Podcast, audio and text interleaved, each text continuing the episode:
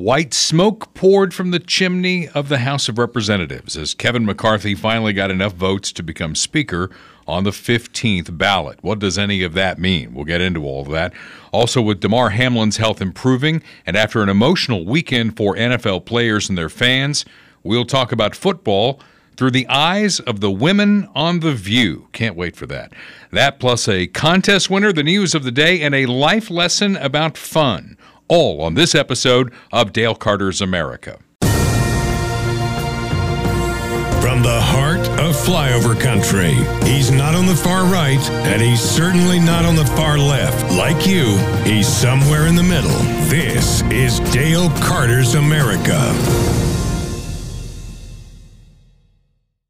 With Kurt Wheeler, I am Dale Carter, and uh, this is Dale Carter's America. And we had our very first ever contest on the podcast. We may do more of this.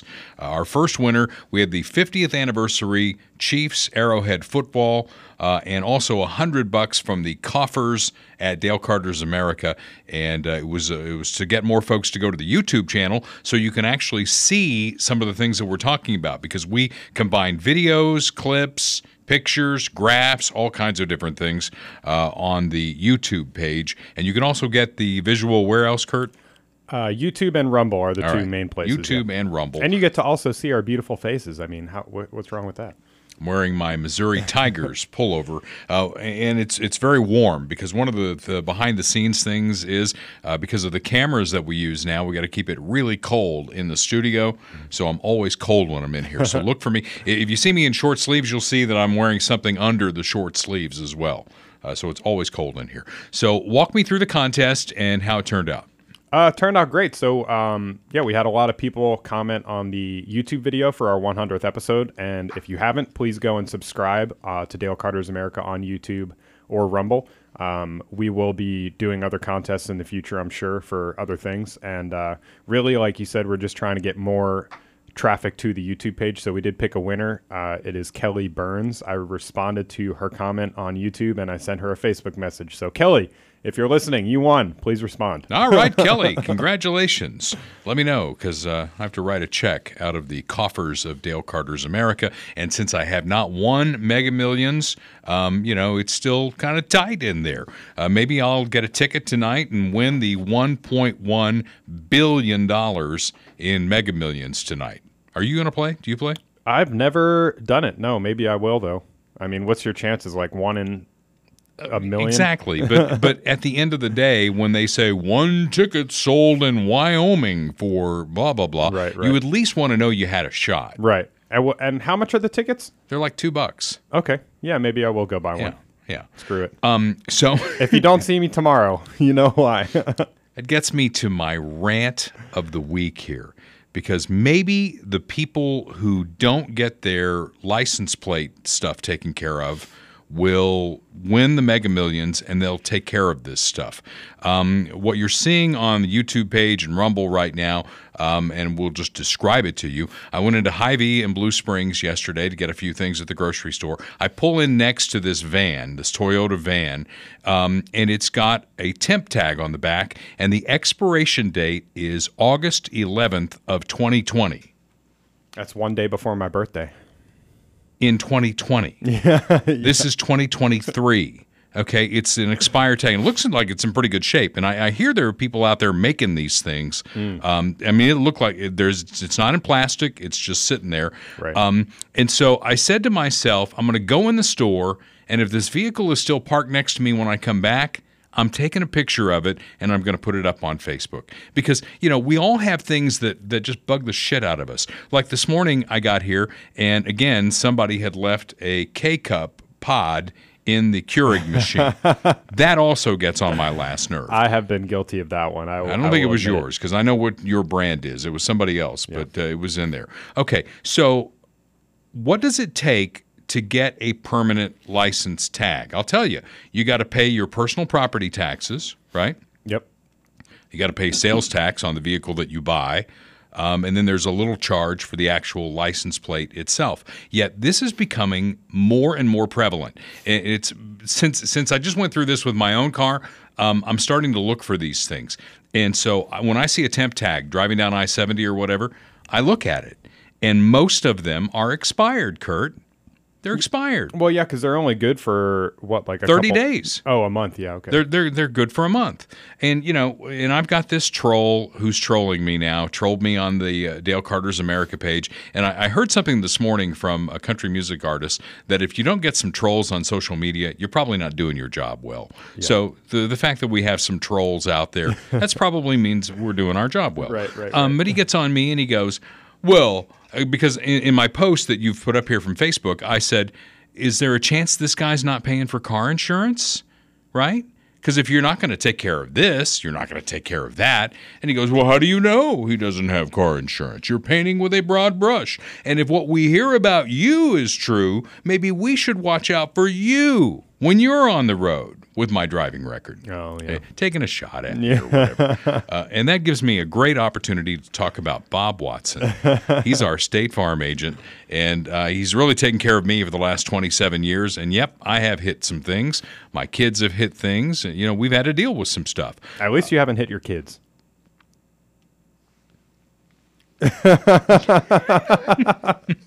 What's the statute of limitations on that? uh, anyway, um, 7th and Main in Blue Springs, 816 229 7878. Auto, home, life, commercial insurance. Bob Watson can handle it all. Uh, he is at 7th and Main in Blue Springs, but he also does insurance work in Missouri and Kansas. He's licensed in both, and he's ready to take your phone call.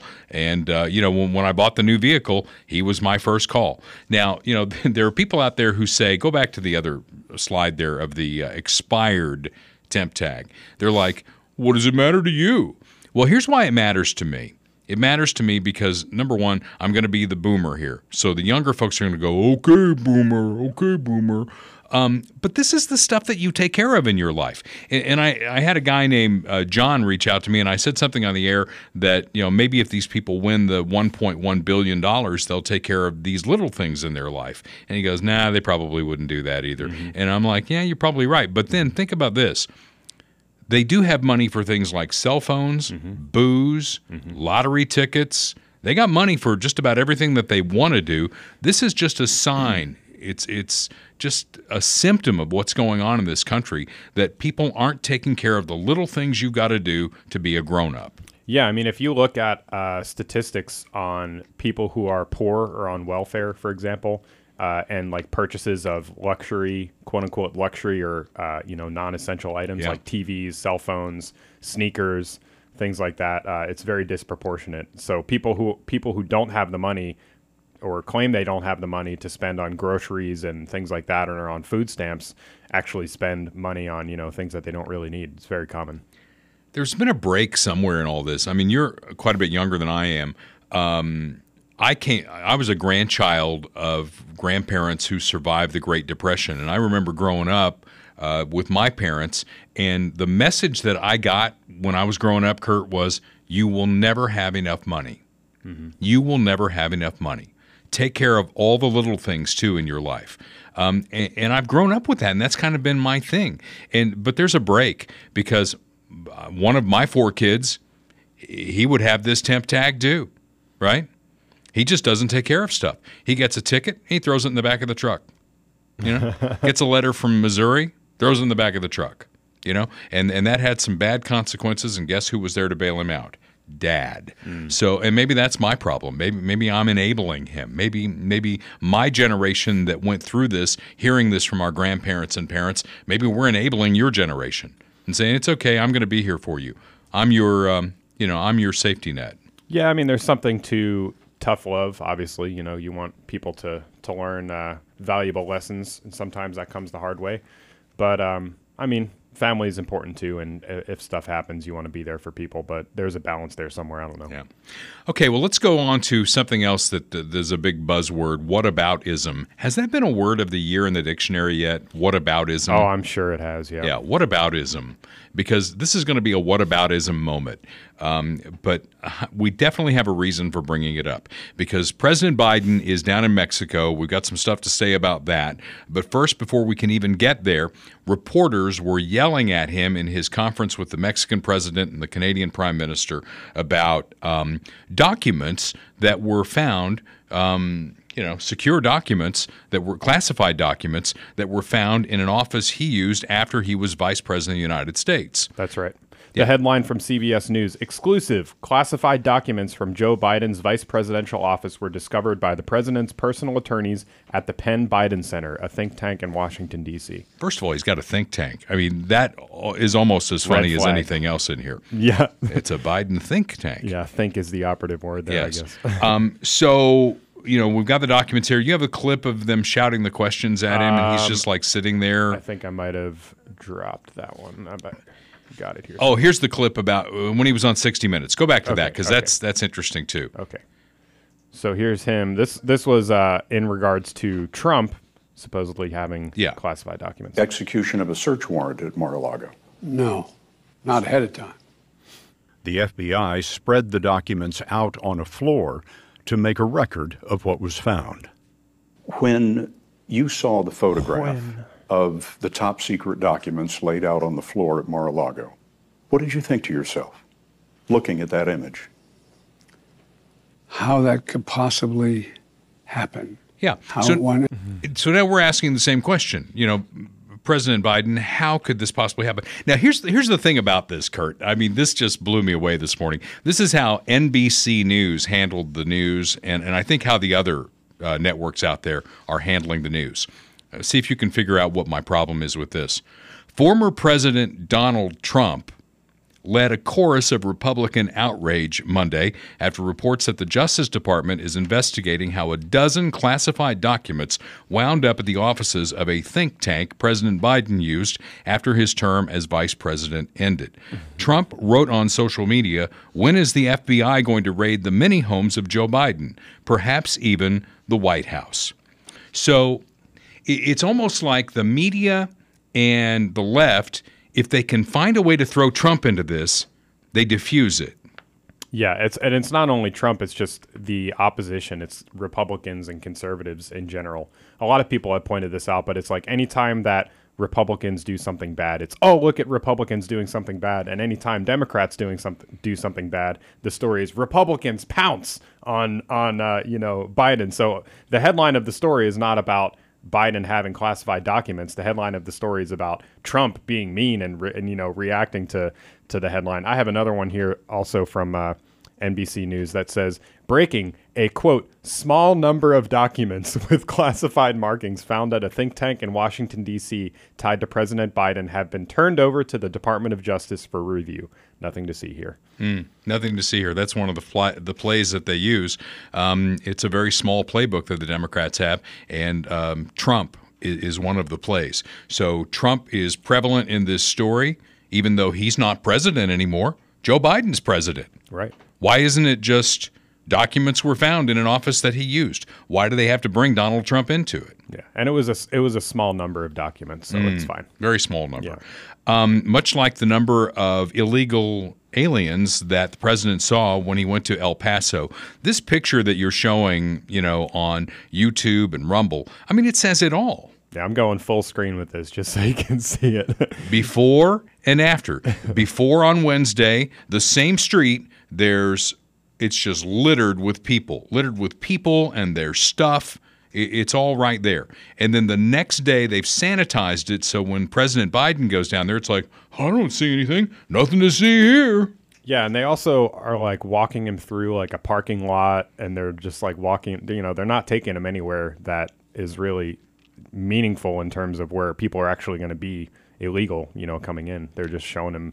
I don't know. They probably took him to a taco restaurant or something like that. Maybe got some ice cream. Well, and then he, you know, he did the walk along the wall that Donald Trump built that he stopped. Mm-hmm. Yeah, we have like, you know, too. I'm the president and this here's our wall and it's working really good, even though I stopped construction of it.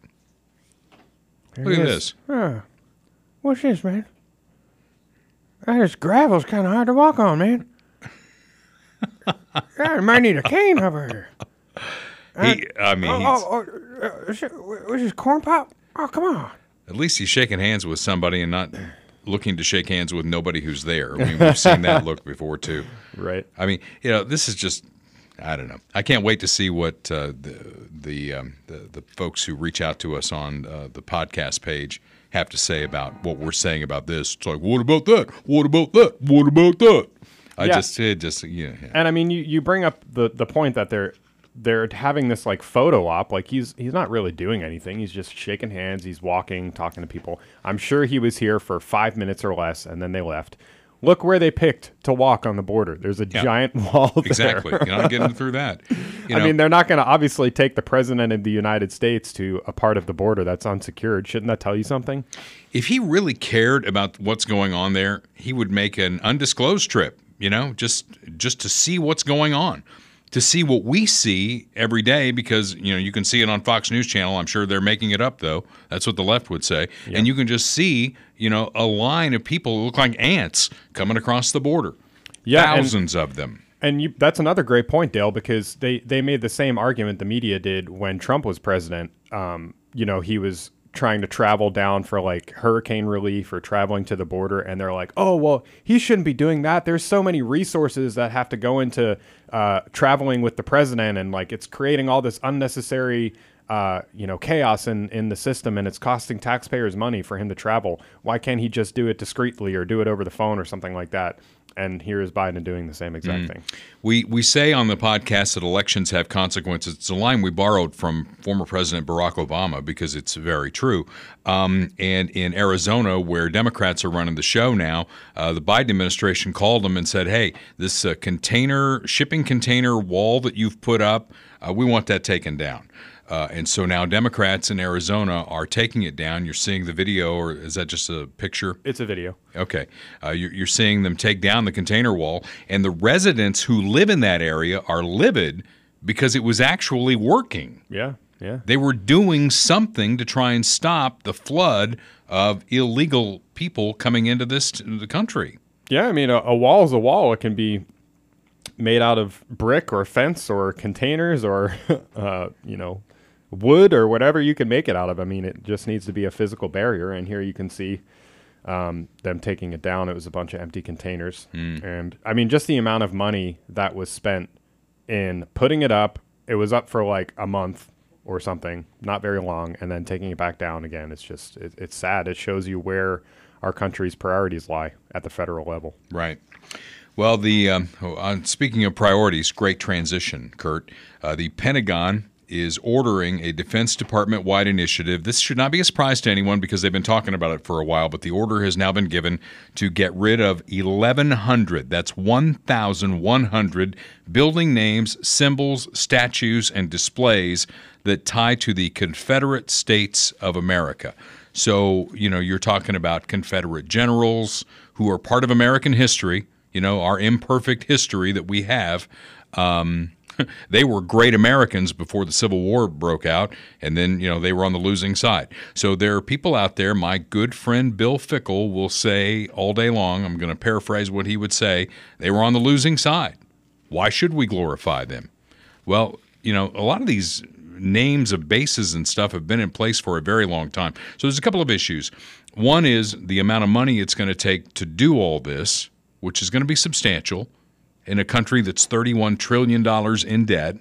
And then the other side of it is what are the next logical steps? That's what we talk about on the podcast. What are the next logical steps? Okay, well, let's look at it. They're taking down everything that relates to the Confederate States of America.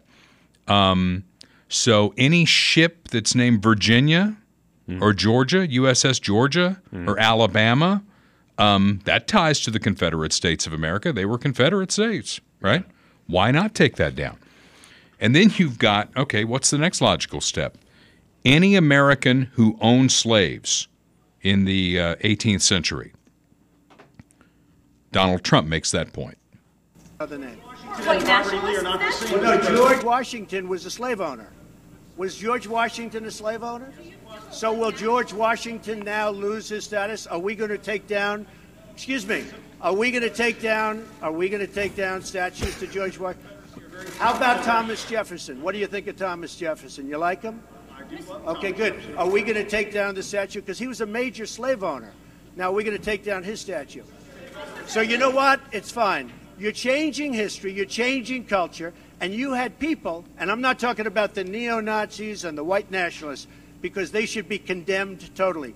But you had many people in that group other than neo Nazis and white nationalists, okay?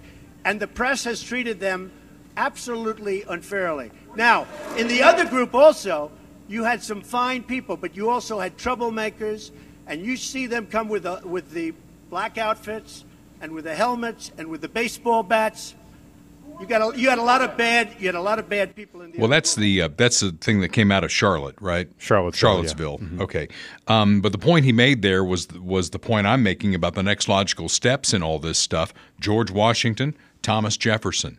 You know, there was a uh, school in San Francisco that was named for Abraham Lincoln, and they took that name down. Yeah, the yeah. Great Emancipator. Yeah. So this it just gets ridiculous after a while.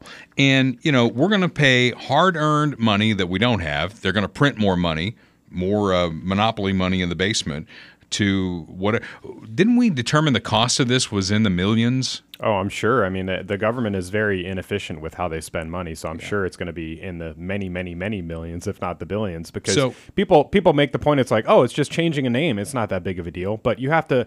It's not just changing a name. I mean, you have to go on to all of the infrastructure that's involved and change the name. That includes signage, websites. Um, you know, all across the the documentation of the military, and that takes a lot of work and it takes a lot of money. So yeah, it's not cheap. So there you go. Our friends on the left who have been railing for this, you got it. I just wonder what the next logical step is. And if you think about it, there are other logical steps and they will fall. And the people who scream about this stuff, they won't be satisfied here. What I have learned, Kurt, is once groups that are upset about things, once they claim this hill, they want the next hill. Oh yeah, the and left the is never hill. satisfied. The left is never satisfied, and I think you make a great point. You know, we should be putting a stake in the ground today uh, with this move by the military to change all these names, and let's look back in five years or, or ten years and see how far the the fence post has moved because they're not going to stop there. They're going to be changing the names of Washington, Jefferson. I mean, we have entire monuments in DC dedicated to our founding fathers. So what's going to happen to those? Yep, exactly. Um, the city of Washington, for instance. Yeah. Washington, George Washington was a slave owner, and he talked about uh, Thomas Jefferson. Thomas Jefferson not only owned slaves, he raped them. Yeah, Right? He had he had illegitimate children with Yes. with one. Yeah. Do you think they had the ability to consent to their master? No. And yet the left reveres Thomas Jefferson. So there's a lot of hypocrisy at work here. Um, the Fed foreseeing higher interest rates for some time to come. Now, their goal at the Fed is sustained downward path to 2%. We're nowhere near that. And they keep ratcheting it up, ratcheting it up. And that's why I I care so much about the debt. People are like, "Whoa, when Trump was there spending money, you didn't care anything about the debt." Well, inflation was running at less than 2%, right? So it was free money, literally. That's when I probably should have taken out a second on my house because it was free money. It's not free money anymore. And and the net effect to all these people that the Democrats say they're helping they're hurting them um, because for instance i use myself as an example because i know my own situation um, i did buy a new car the last time i bought a new car was 2015 and when i bought that car kurt i qualified for 0.0% apr you don't get 0.0 anymore no. i have sterling credit which i'm proud of because i built it um, i have sterling credit and I got a 6% rate over five years on a car. That's where we are right now. And that's that's one of the two issues at play here. The other issue at play is when you look at a 31 trillion dollar debt, we're paying the interest on that debt. We are we have to pay the interest on that debt. No way around that. So the interest on that debt at a 2% inflation rate versus a 6% or 8% inflation rate, I mean it's it's double and triple. Yeah, one hundred percent. Um, we're just spending ourselves into oblivion here, so it's not. And it matters. Yeah, of course it matters, and it's not going to change until we do something about it. And we'll get into the House stuff later, but you know, the House has the power of the purse; they may be able to do something about it. Um, but of course, enforcement comes from the executive branch, so there's problems there too. But um, until we change spending, it's just going to keep getting worse. And I have questions about that, which we will get into as we move into the next segment. The House of Representatives, the 118th Congress, um, the speaker thing has been decided now.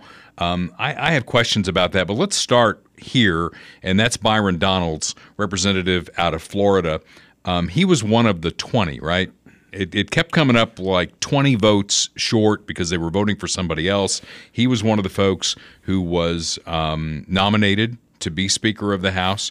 Um, and then it's with the Democrats. We, we, you know, play number one in every Democrat playbook across this country is it's racist.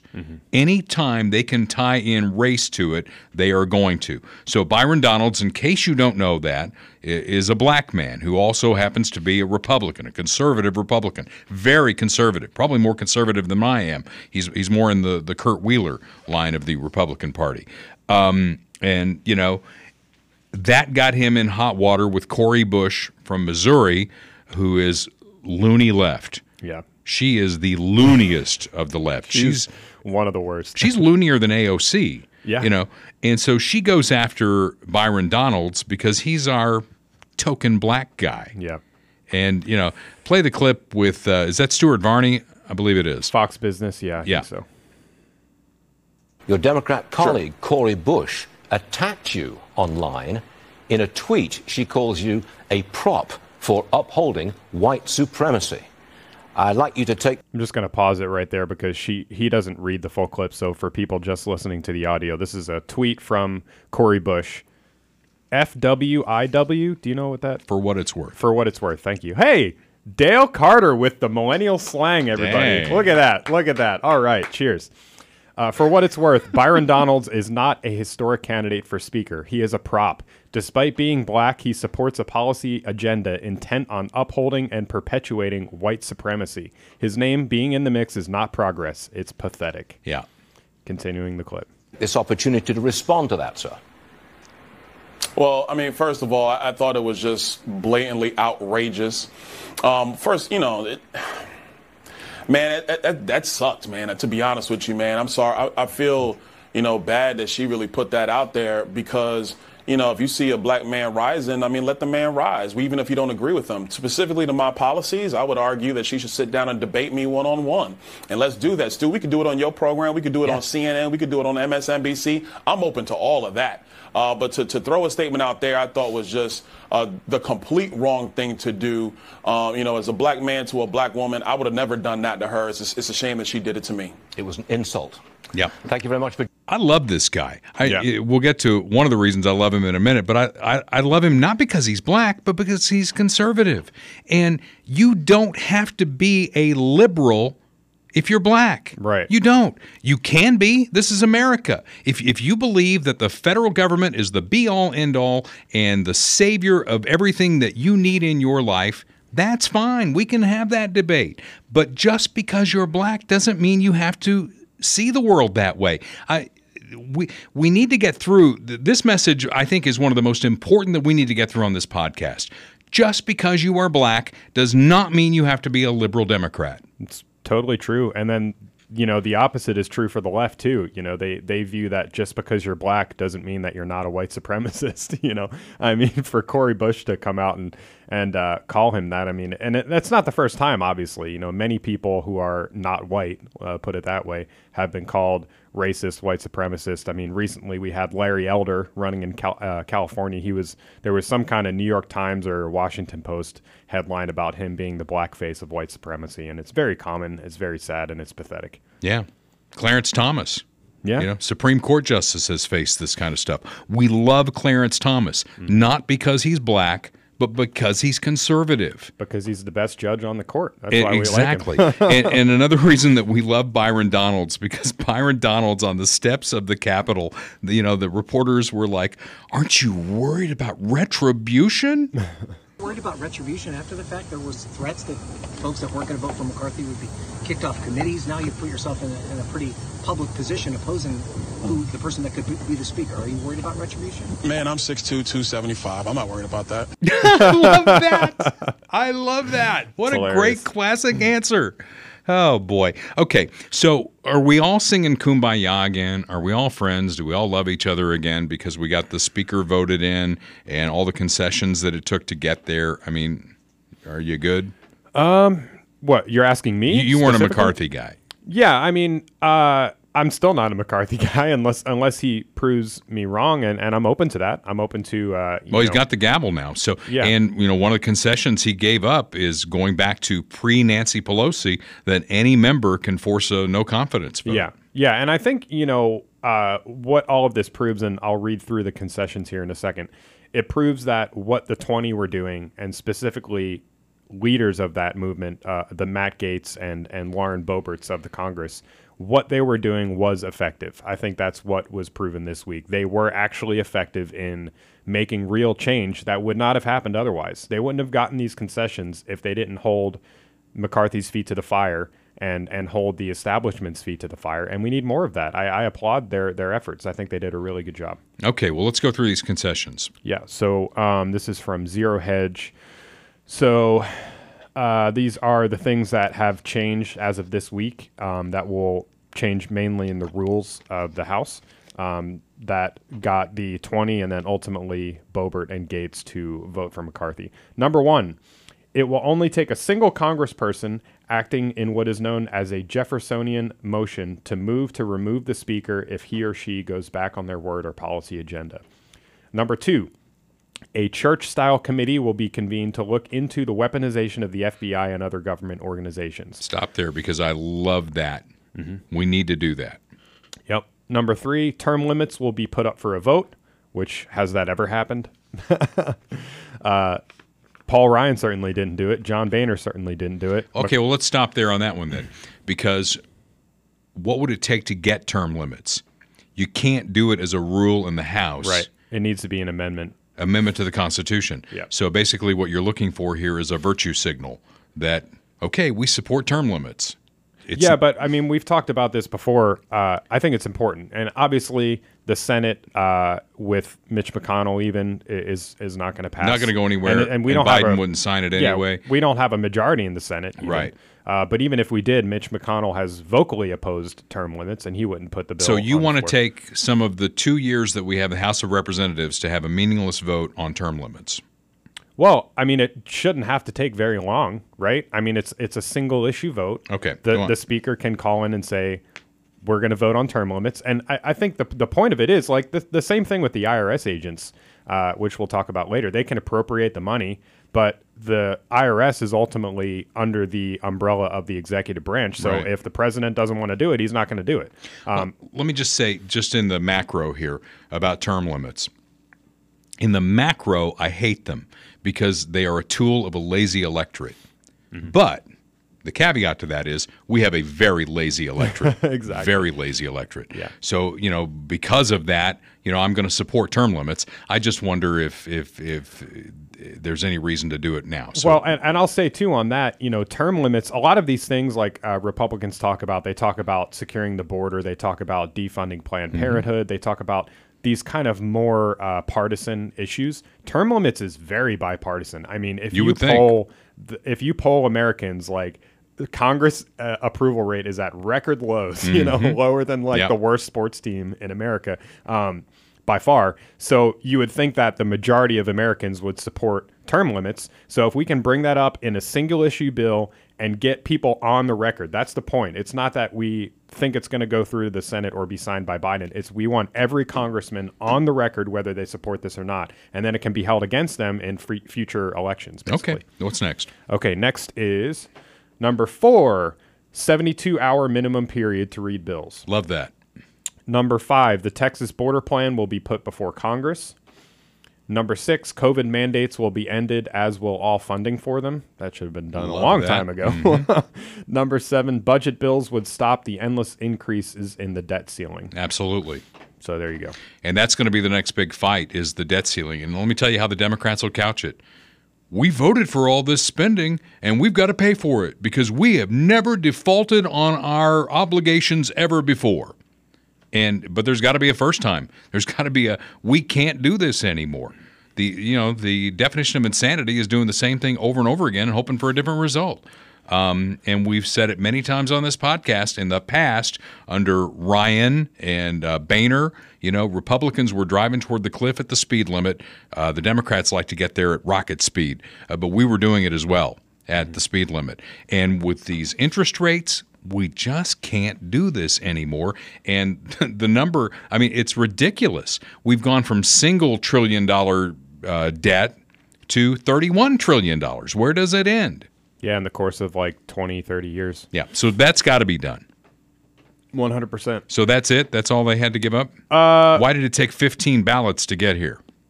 Well, because they they didn't get what they wanted. I mean, uh, he didn't have the votes. He needed to make certain concessions. He did, and then he got the votes. Yeah, that's how it goes. Didn't get Matt Gaetz though. Yeah, he guess he voted uh, Present. Yeah, but I mean, he seems like uh, I told you earlier. I was listening to a Twitter Spaces with him last night, and uh, he seemed, from the questions that were being asked, you know, he seemed open to to seeing what's going to come of it. And I don't think he's being combative for the sake of being combative. You know, he just wants to see a conservative policy agenda, uh, you know, adopted. So I hope he's right. Um, now, what we have is Republicans have the House. They'll have it until 2024. In, in, my mind, Kurt, this needs to be a um, advertisement for why we need more power, why we should get more power, why we need the Senate, why we need a Republican president. You know, the things that they're going to do that they want to move forward with. But let's be honest with each other here. One branch of government, while it will lock things up, you know, I don't think Biden's going to be able to spend a whole ton of money here. Um, they don't have a lot of power. Yeah, one hundred percent. And I I alluded to that uh, before. You know, there's only so much they can do, and even within that, if they appropriate the money, uh, the executive branch is in charge of spending the money, and they're in charge of the IRS and uh, the FBI and everything else that is under investigation or going to be. I'm not a constitutional scholar. I'm not. So we may need to dig into this and, and look into this more. But that 87,000 new IRS agents, that was in the infrastructure bill that was passed, right? Yeah. I don't know that the House, even though it controls the power of the purse, I don't know that they can go back through a bill that was passed and signed by the president and cherry pick what they're not going to pay for. I don't know that they can do that. I imagine I don't know the answer either. I imagine that they could pass a new bill saying because this happens all the time. You pass a bill and then you write a new bill saying that this section of X bill is amended or right. removed. But they'd have to get the Senate to go along and Biden to sign it, and that's not going to happen. Right, right. And that's the point. You know, as I was mentioning before with the term limits thing, I think, you know, the next two years is about putting a stake in the ground. It's about getting people on the record on all of these key issues, even if, you know, uh, we we don't get it to the Senate or to the president's desk, which we're probably not in most or all of these cases.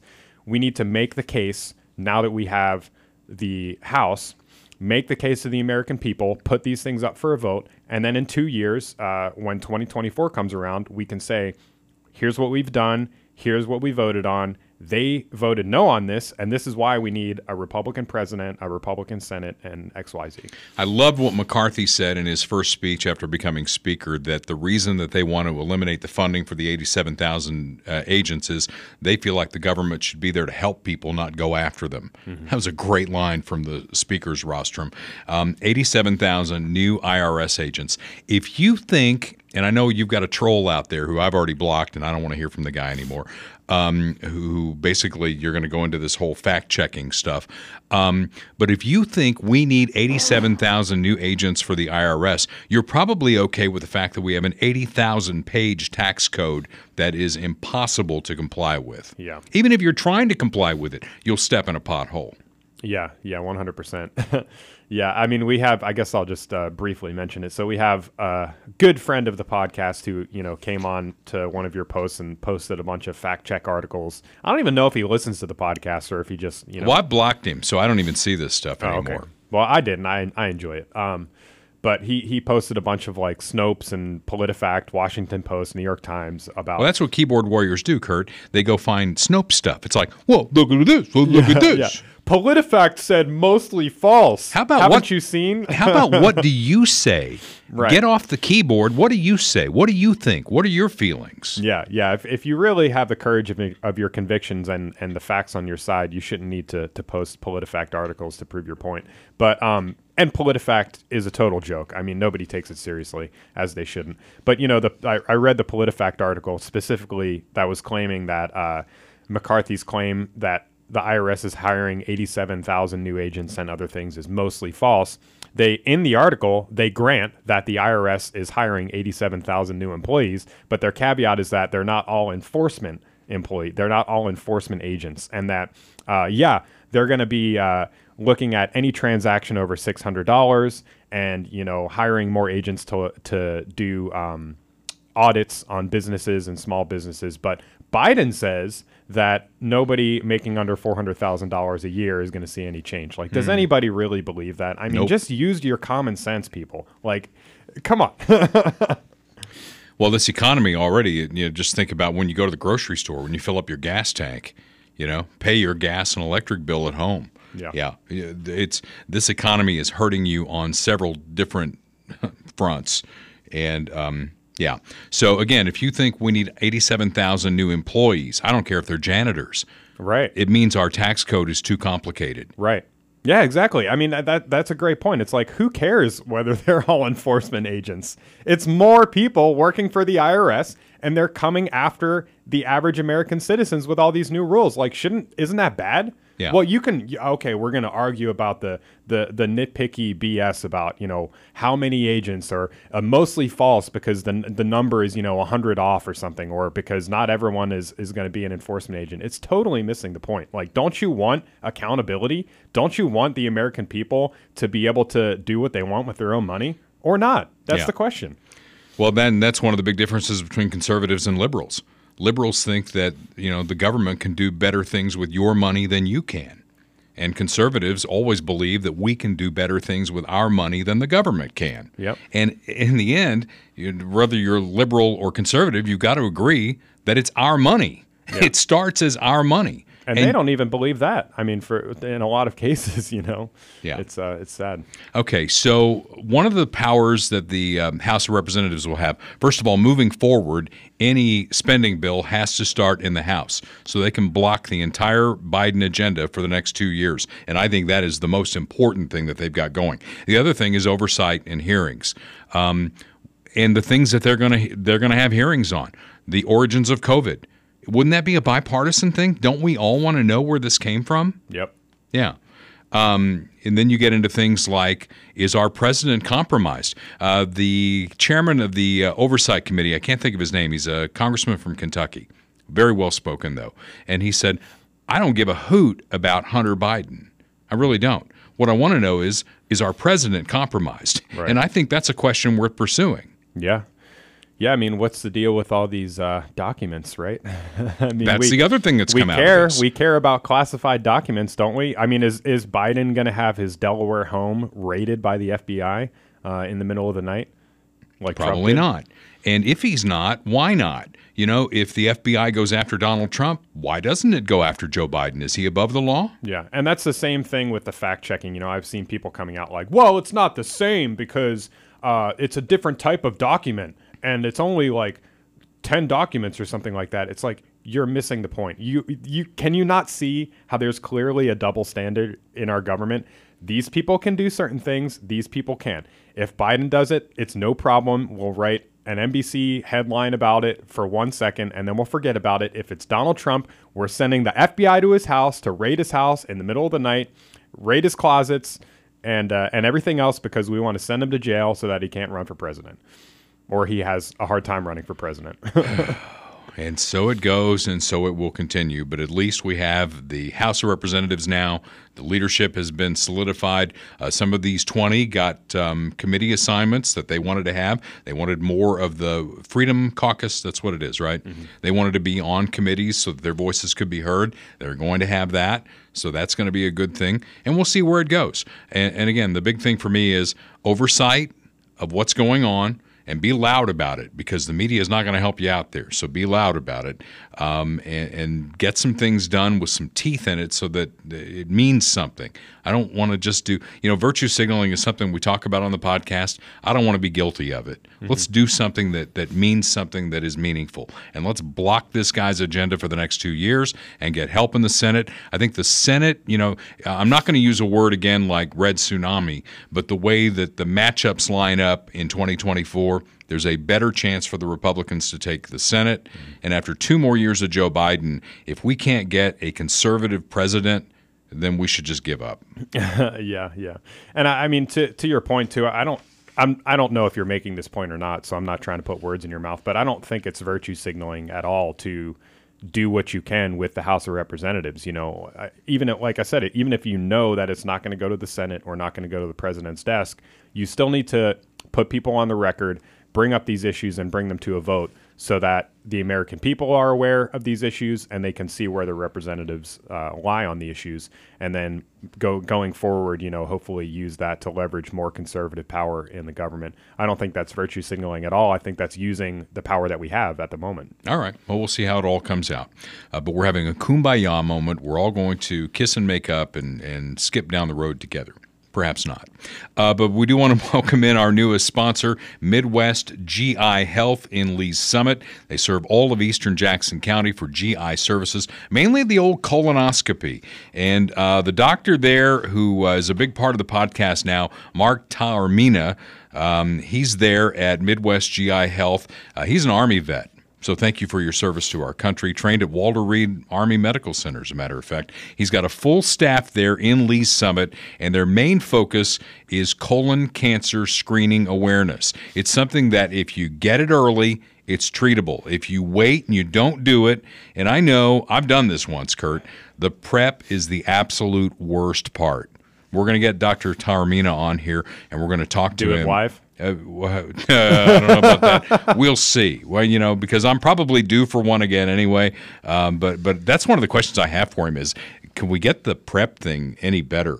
Uh, because it used to be 50. 50 was the year that, that you wanted to make sure you got your colonoscopy as a baseline. Uh, Dr. Taormina is now saying 45 is the new baseline. Uh, they have an attached endoscopy center, allowing a one stop shop without a need for hospital visits. They're also uh, experts in inflammatory bowel disease like Crohn's. You've heard of that, right? Yeah. Uh, ulcerative colitis. Uh, they also offer outpatient hemorrhoid treatment. Uh, that's something that we really don't like to talk about here, but you know what? It happens. So so get uh, that looked at as well. Uh, but they're right there in Lee Summit, Midwest GI Health, and I'm telling you, I'm, I'm pleading with you uh, that that colon cancer is one of those cancers that is very treatable. Caught at an early age, Yep. and we hear stories all the time. Kirstie Alley, the actress, was the the latest big name that I heard who died from colon cancer. Uh, you got to get it early. Yeah. You got to screen for it, and, and we're glad to have uh, Dr. Taormina and his whole staff at Midwest GI Health. Uh, in fact, if you want to get the the appointment there, we should have a phone number up, right? 816 836 2200. 816 836 2200. And the website is MidwestGIHealth.com. All right. Make sure that you tell them when you book the appointment that you heard about it here on Dale Carter's America. Now, the health app update on Damar Hamlin um, continues to improve. In fact, the last I heard, Kurt, um, he was sent home to Buffalo to continue treatment, but discharged. Uh, I watched a lot of football over the weekend, and it was all about Damar Hamlin and prayers for Damar Hamlin. And really knowing how it turned out when it could have been so bad. Um, it was it was really great to see the NFL community, its fans, players, coaches, executives coming together in a moment of love and a moment of prayer. Yeah, here's some praying happening Josh Dobbs, the quarterback, they have during the uh, Tennessee Jacksonville game. And uh, yeah, you mentioned he's doing a lot better. He's back in Buffalo, apparently, which is great. Uh, as last I've heard, no significant neurological damage. He's able to talk, walk, um, breathe freely without the breathing tube, all those things. And, you know, uh, my thought on this, too, which I mentioned before we started recording, this is just great to see. I mean, I, I really think, um, you know, my journey in faith, uh, it, it's very personal to me. I- I'm not really going to talk about it too much, but I'm trying to be better at it. I'm trying to pray more, read the Bible more, things like that. And I think we just need to bring bring prayer back into public life as much as possible. And seeing things like this where players are praying together before games, uh, you know, that should be a regular thing. I mean, it shouldn't just be when somebody when something tragic happens. You know, Yeah. we should normalize that and have it happen all the time. And I watched the pregame show. Uh, Boomer Esiason said something, you know, in honor of Damar Hamlin. He went around the table and and told the guys that he works with that he loves them. And then Jim Nantz from Buffalo said, you know, to continue that, I love you guys too. There was a lot of love shared, and I think America is a better place when we're talking about prayer and love. When we talk about those two things, when we talk about hate and, and things like that, that's where we get off track. Yeah, one hundred percent, man, one hundred percent. So it was an emotional weekend in the NFL, um, and unfortunately, that's not where we leave it. We we leave it with, oh, you want to show the the kick return here? Yeah, This yeah. may, you know, th- I saw this live when it happened, and, and my thought was, for all those people out there, those conspiracy theorists who think that the NFL is rigged and that it's help. fake, this does not help. Yeah, this was the first play in the Buffalo game uh, when they came back after the injury. And I know this is your time. You'd like to keep us updated. Yeah, we'll keep everybody posted on Jim Pittsburgh Nantz and with the Cleveland, call. Miami, and the Jets were underway as New England decided to defer after winning the toss. And here's Hines on the run back, breaking a tackle. He's going. And taking it past midfield. and He's down going. The sideline He goes. may go. This Oh, is go. storybook. Wait. An Touchdown. opening Kickoff return for Damar Hamlin. And this place And is it was in Buffalo, too. Right, of course. wild. You just said this is storybook. This is almost fate. I I just can't believe what just happened. Josh Allen, the same thing. Yeah. Six days It, removed it- from this. it almost looked fake, but and they got a second one in the game too. Yeah, the same guy, I think. got and you know, as a. Kansas City Chiefs fan, uh, as the PA announcer for our Kansas City Chiefs, um, I was really pulling for New England in this game. Mm-hmm. And if you took that touchdown off the board, they got a second run back for a touchdown. That same guy had two in the same game. Mm-hmm. Um, and then I think the quarterback for New England threw three interceptions. You Yeah. take their defense, New England's defense played very well. Mm-hmm. So Buffalo gets uh, the Miami Dolphins in the first round. Dolphins don't have a quarterback. I was joking with some of my friends who are Dolphins fans that maybe we could loan them Chad Henne for the game because we got him from the Dolphins. So you can have him back at least for one game to, to help you guys out a little bit. Uh, they've got Skylar Thompson playing. Skylar actually won a high school state championship uh, here at Fort Osage. Oh, really? And then he went on to Kansas State, you know, where he was a standout for the Wildcats. I don't think he's an NFL quarterback. I don't think they have an NFL quarterback down there. Um, so that's going to be tough unless they can. The defense can just huckle down and take care of business. So Tua for sure, one hundred percent is not playing. he's in the concussion protocol. Um, so I don't know that he is going to play. Um, so the Dolphins are going to go up to Buffalo. I wish, but you can wish in one hand I mean, and crap in the other and see yeah. which one fills up first. If he does play, I mean that's a it's a little bit of a different It calculation. is a little bit of a different deal, Yeah. but uh, Buffalo probably wins that game. Cincinnati is going to play Baltimore, so chances are the second round it's going to be Cincinnati at Buffalo since they're the number two. Right. And then we'd kind of pull for the Bengals because if Buffalo won and the Chiefs win their first playoff game, um, if Cincinnati wins, the AFC Championship game would be at Arrowhead, which Right. I'd love. which happened last year and we lost to. Well, you know, Cincinnati, we got some stuff to make up for there. And you know, Patrick Mahomes. Why I love Patrick Mahomes because, and I'm off on a rant here on football. We'll get to the what we were going to talk about here in a minute. But the, one of the things I love about Patrick Mahomes, they they ask him about you know. Uh, stuff like the MVP and winning a Super Bowl. And he says, Well, I've done both and, and I love winning a Super Bowl. And then he, he goes on to say, But you know what? In that AFC championship game last year, I had a lousy half and it cost us another trip to the Super Bowl. Right. He said that on his own. Yeah. He's yeah, a- he's he's a humble guy. Love that guy. Which hopefully stays.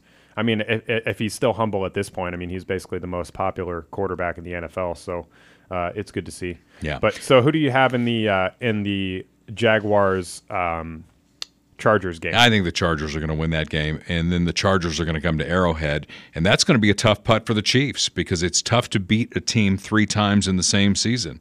And you know, Joey Bosa is going to be back; they're going to be healthy.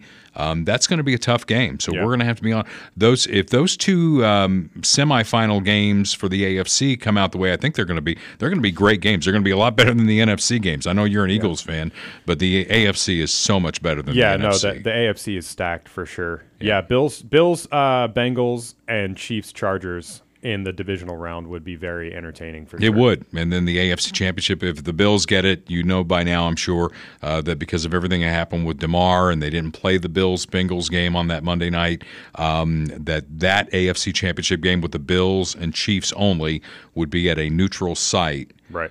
Um, and I don't even know if they've determined where that is. Indianapolis was the first Yeah. one, and they said, nope, we're having a volleyball tournament that weekend. Can't they just move the volleyball tournament? I mean, this is kind of a bigger deal, don't you think? Volleyball tournament, AFC Championship game. I'm I with mean- you on that, but that's because you know I'm a heterosexual conservative. Right. Um, you know, because the women on the View they weighed in on football, and you know it is so sexist, Kurt, to say that women look at this this way, men look at it that way, even segregating it down to white conservative heterosexual men, because there are a lot of women who are big fans of football, especially in this town. Yeah, I mean, I mean, you, you go to a game at Arrowhead Stadium. There's a lot of women there, and they know what they're talking about. And you know, you really want to offend my wife? Uh, tell her that she doesn't know what she's talking about with football. I would never. I would never. I would never ever say that. I would never ever say that Because But, she knows I a mean, lot about it- football. it is true, right? That that uh, there is a difference between men and women when it comes to sports. I mean, I think that's obvious, but there's Well- certainly plenty of very excellent, very knowledgeable Yeah. uh, NFL female fans. Your wife amongst the the highest of them. Well, I'm not a Trust me. doctor like Dr. Taormina, but uh, I think that men have penises and women have vaginas. So there is definitely a difference between men and women. And there's really only two genders. That's true. Okay. So on to the view and their thoughts on football. Big deal, and it's a $105 billion industry.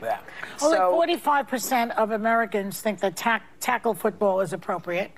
Um, he- heterosexual men voted the most support for kids uh, doing football, and conservatives were more likely to support youth tackle football. Just saying. So I don't think it'll Wait a minute. Well, time out here because Joe Biden was a football player. He was a receiver. Oh, really? Oh, yeah. I did not know that. When the whole when the whole Tom Brady inflating the balls thing came out, I mean, I've got a great drop from Joe Biden. He when- wasn't a receiver then. He was a well, no, no, no, but he was a receiver in school, and, and you Back know, in the 1920s. his thought on the whole Brady thing was as a, as a receiver, uh, I always liked a softer ball.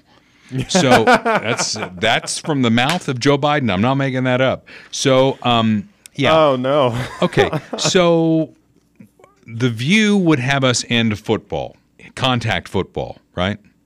Yeah. Yeah.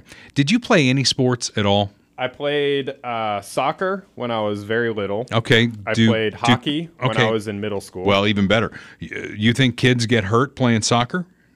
uh, yeah, Yeah.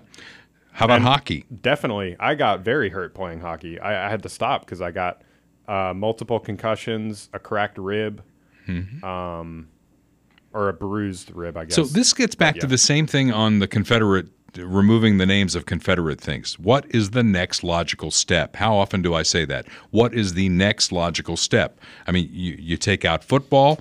Let's take out this. First of all, the Damar Hamlin thing was a freak accident. I heard a doctor talking about. I'm not a doctor. I heard a doctor talking about it on uh, one of the news channels, and she said that basically all these things had to happen at just the right time. He had to be hit just a certain way as his heart was reacting a certain way. So, I mean, it's almost like the chances of winning, you know, the Mega Millions. Maybe Damar should get a Mega Millions ticket because he might be uh, ready to go on that. Um, but you know, in my own case, Kurt, I played football, never got hurt. Man, not, I didn't get hurt bad in football. There, there's hurt and there's injured, right? Right. You can play hurt, you can't play injured. Um, but the scar that I have on my knee from my first surgery in 1979 came from wrestling. So you want to eliminate wrestling? My Yeah. wife's had her knees rebuilt from tennis. You want to get rid of tennis? Right, How many surgeries has Tiger Woods had from golf? You want to get rid of golf? Right. Yeah, it's a good point. And you know, my wife and I have talked about uh, letting our future kids play football or not. And you know, she Joy Behar makes that uh, point that it's you know heterosexual conservative men that are wanting their kids to play tackle football. I don't really know. I, I'm I'm undecided on it to be honest. I think maybe before a certain age, I might not let my kids play Yeah. football just because it is. Uh, you know, very injury prone. It is very violent, but you make the point that that happens in, in any sport. And I'll tell you, the one sport that I definitely did not get injured uh, was in high school. My I always joke with people the uh, the extent of my high school athletic career is I was on the JV bowling team. So there you go. I did You can not get injured on that. I know, but I did not. I, I miraculously escaped injury on the JV bowling team in high school, so I'm very thankful for You that. could slip on the lane there. Yeah.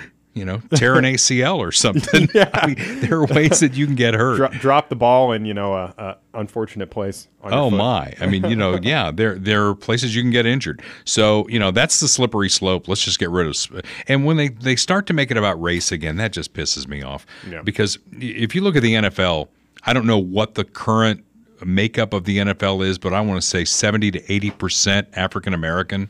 Yeah, right? we've pulled up. We've pulled up the, uh, or I believe I have the uh, statistics on rate the racial makeup of the NFL by per position, and you know some positions are uh, disproportionately white, like kickers, for example, Linemen. um, linemen, uh, and punters. Uh, quarterbacks less so, but somewhat. Uh, there's a lot of like black quarterbacks in this kind of new generation of quarterbacks. Uh, Where does Patrick Mahomes fit? He's got a black dad and a white mom. yeah, I don't know. Uh, They probably count him as black, I guess. But um, and then you have other positions like cornerback. Uh, I think there's like one white cornerback in the entire NFL. It's like 99% black quarterbacks, uh, cornerbacks, excuse me, in the NFL. So uh, there you Yeah. have it. So, I mean, my question out of that is are we forcing them to play football or do they love to play football? Yeah, I mean, ask you should ask them. I, I have, Yeah. and, and and they've said, you know, they love the game. They're playing the game, and we root for them. I mean, how does that make us racist? We're rooting for them. Yeah, and people, you know, a lot of players obviously have been interviewed this past week with the uh, Damar Hamlin situation about violence in football, about their opinions of playing football, and I mean, every single one of them, without fail, like not not one person was like, "Oh, this injury has like really made me rethink whether I want to play football or not." None of them said that. They were all like, you know, obviously praying. This is tragic. We're praying for his recovery, and it's uh, I forget who it was, but they, they said, you know, it's a it's a wake up call. It's it's refreshing because it's we are blessed to play this game. It's a violent game, but we're blessed to be here. We're blessed that most of us are safe, and we just are thankful for every day and being able to compete and all this stuff. So, uh, of course, It's not a game where you're out to hurt somebody. Okay, Right. you're really not. It- is a violent game, and there are injuries that occur. But I'll just tell you from my own perspective why I love football and the National Football League in particular. Unlike soccer, which comes across as like a gym activity, you got a bunch of kids running around there, you know, kicking the ball, you know, trying to get it into the net or whatever. With football, you've got 11 players going against 11 players. There's strategy involved. How are we going to move this ball from here to here? You know, uh, there you've got to get 11 parts moving in rhythm in order to get it done. And when it doesn't move in rhythm, you see what happens. I mean, when it moves in rhythm, it is a beautiful thing. And we're going to get to something on that coming up here.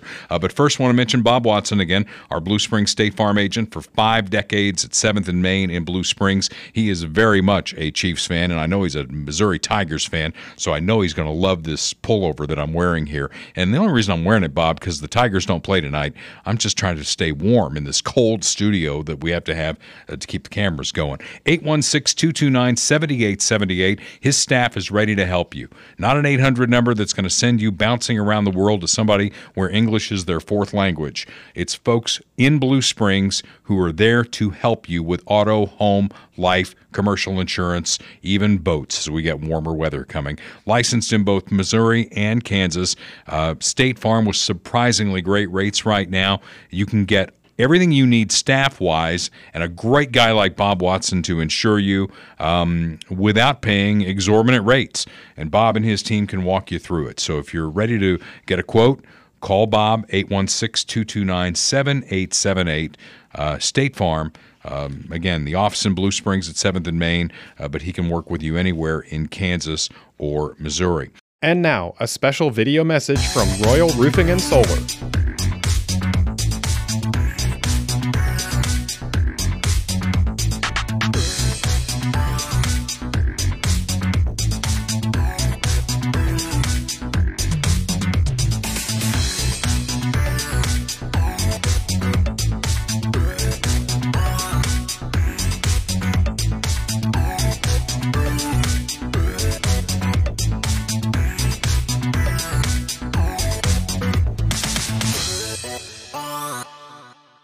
Couple of things here, housekeeping notes.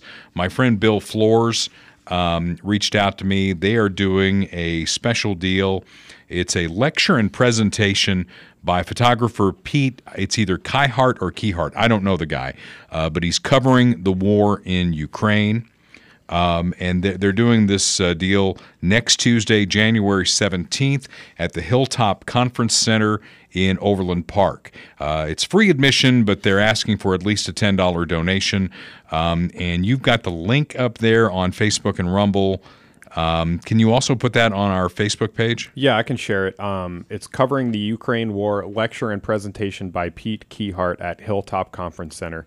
Again, Tuesday, January 17th, 2023 at 6:30 p.m. A lot of great photojournalism is coming out of that horrific war that's uh, going on in Ukraine. It's all about covering uh, the war in Ukraine for the world to see what's going on there. On a much lighter note, as we bring in our other sponsor on this, Funhouse Pizza, this is the kind of thing that Jim Dingman would be all over because it's fun, right? We talk about the NFL and how fun it is. Funhouse Pizza is all about the fun. Uh, they're on 50 Highway in Lee Summit, 7 Highway in Blue Springs. Great pizza, very cold beer uh, non alcoholic drinks for the kiddos, and just a fun atmosphere where they do all kinds of contests for tickets and things like that. Jim Dingman, a great American, a Marine, and uh, we thank him for his service to the country. And uh, again, you got a young kid that you need to get them out of the house there so they can get some pocket money maybe some money to get their their temp tag off their vehicle and get it you know licensed like it should be licensed. Um, Jim Dingman will help you out because he'll put those kids to work. Uh, Blue Springs and Lee Summit when we do live events, we do them at Funhouse Pizza because it's a great atmosphere and uh, we love being there. We love having him uh, on the podcast. So what's fun about football? The Kansas City Chiefs have been described, and I've described them this way, as the Harlem Globetrotters of the NFL they just have fun. And there's nothing more fun than beating up on the Raiders. You're showing the video here. This is the snow globe play. So imagine a huddle in the, in football and they're they're dancing, they're doing a ring around the rosy. Then they break out of it, and the reason for that was to hide Patrick Mahomes because he didn't take the snap. The snap went to Jerick McKinnon. McKinnon tosses it back to Mahomes, and then Mahomes throws it to um, Kadarius Toney, and Toney scores a touchdown. Now it's called back because our center body slammed a Raider in the end zone. but play the video. It's good to hear the commentary on Oh, this. okay, cool. Look at this.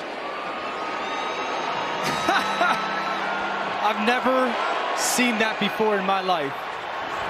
And Kelce's lined up in the kick it to backfield too. That normally doesn't happen. Do they show the whole play or not? No, I was going to say one, if you followed Creed Humphrey all the way into the end zone, you would see him. And I know Chiefs fans are saying, "What a bullshit holding call that took away a touchdown." They did score a touchdown with Kadarius Toney on the very next play, but Creed Humphrey basically takes the linebacker for the Raiders, Kurt, and he bear hugs him and body slams him.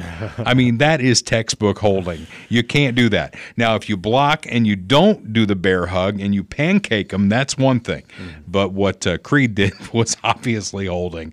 But what this teaches us about life is life is short. You know, I went to um, mass once with a visiting priest, and he said something that has stuck with me my entire the rest of my life. Kurt, life is short, death is certain. That's two things we can't avoid. Life is short, death is certain. So make every day count and have a little fun along the way, right? That's what the Kansas City Chiefs showed us with the snow globe play. And when you see the Chiefs play football, Kurt, they're having fun. It's fun to watch. Yeah. And it is a game, Yes. right? I know it's a, what do they say on The View, a $100 billion business. We mm-hmm. get all that. There's a business side to it, but there's also a game going on. And our Chiefs show you that it can be fun. Absolutely. Yeah. With that, we leave you until next week. Have some fun today. This is Dale Carter's America.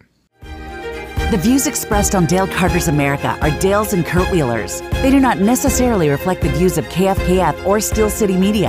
Comments can be sent to Dale Carter's America at gmail.com. Check back for weekly episodes. Subscribe, spread the word, and give us a five star review. Thanks for being a part of Dale Carter's America.